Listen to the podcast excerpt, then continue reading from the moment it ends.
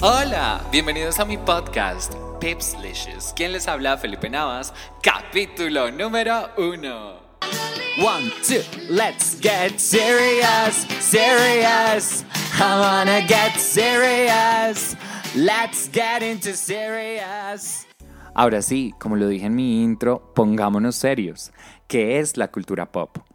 Estuve investigando varias definiciones y encontré y quiero compartirlas con ustedes, que es el conjunto de elementos culturales muy gustados, creados por el pueblo, que no requieren del reconocimiento de una autoridad para ser consumidos, que es una cultura creada en masa para las masas, que es una cultura mayoritaria, o sea, popular. Me gusta esa palabra, mayoritaria por ende, la cultura pop se encuentra en todos los segmentos de la población. Para muchas personas les puede parecer innecesario o una tontería dedicar tiempo de estudio hacia la cultura pop y estudiar una carrera como la que yo estudié, que fue dirección de arte y fotografía de moda, donde el 100% de los temas se relacionan directamente con la cultura pop. Escudriñar sobre la cultura pop es entender la forma de pensar el mundo. ¿Por qué? Debemos iniciar entendiendo que la cultura pop nos representa como sociedad, habla de lo que nos mueve internamente y aunque no lo crean y de mi parte no esté de acuerdo, también nos categoriza. Ustedes se preguntarán cómo. Un ejemplo, los que leen, los que ven televisión, los que escuchan cierto tipo de música, los que bailan cierto género, los que visten de cierta manera, etc. Hay cosas tan curiosas en el mundo de la cultura pop que lo podemos ver en frases repetitivas que decimos. Por ejemplo, debemos ser incluyentes. Eso hace parte del cambio climático. La gente que se mueve en el mundo fit dice no pain, no gain. El empoderamiento femenino. Mm, con la educación todo se resuelve. Es que todo es relativo. Entonces, realmente, ¿cuál es el trasfondo de que nosotros usemos estas frases en nuestro diario vivir y no conozcamos cuál es el origen de estas o el por qué? Pero la cultura pop porque tiene la capacidad de penetrar nuestras mentes y generar recordación a diferentes generaciones. ¿Qué es lo que conecta con la mente humana para que recordemos un hecho histórico como la caída del muro de Berlín o las Torres Gemelas o la canción del momento? Entonces, ¿de dónde sale la cultura pop? Resolviendo esta pregunta, nace y sale de los medios de comunicación más populares.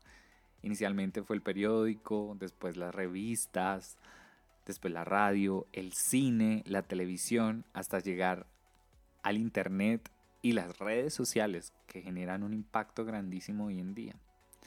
La cultura pop no solo tiene que ver con el arte pop popularizado en los años 60 por el artista Andy Warhol, sino en general es casi todo lo que nos rodea.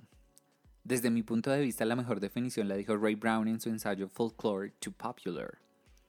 La cultura popular consiste en los aspectos de actitudes, comportamientos, creencias, costumbres y gustos que definen a las personas de cualquier sociedad.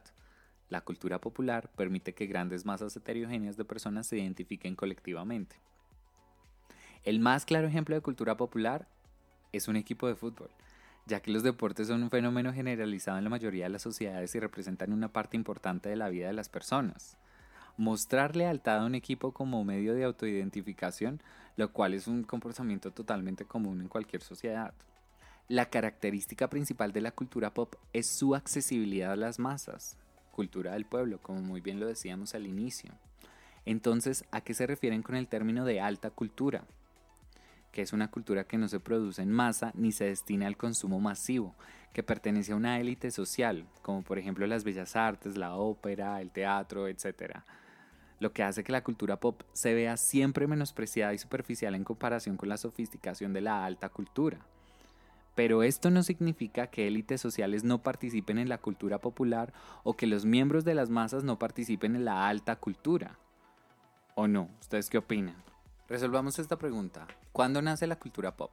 Hay dos momentos o puntos de partida en la historia. El primero es en el siglo XVIII con el nacimiento de la industrialización, ya que las masas rurales empezaron a migrar a las ciudades y así se generó la urbanización de la mayoría de las sociedades occidentales. De aquí nace la clase media, o sea, la clase trabajadora. Esto trajo la producción en masa y se popularizaron los productos de consumo diario. Y el segundo punto de partida, ya esto es una opinión personal, es con el nacimiento de los primeros iconos de moda, que realmente eran los grandes monarcas, como Enrique VIII, la reina Isabel I o la famosísima María Antonieta, ya que estas fueron las primeras personas en la sociedad a quien pudimos llamar iconos populares y por los que fueron imitados sus comportamientos, su forma de hablar y su forma de vestir. Entonces, un icono antes de ser popular, ¿qué vendría siendo?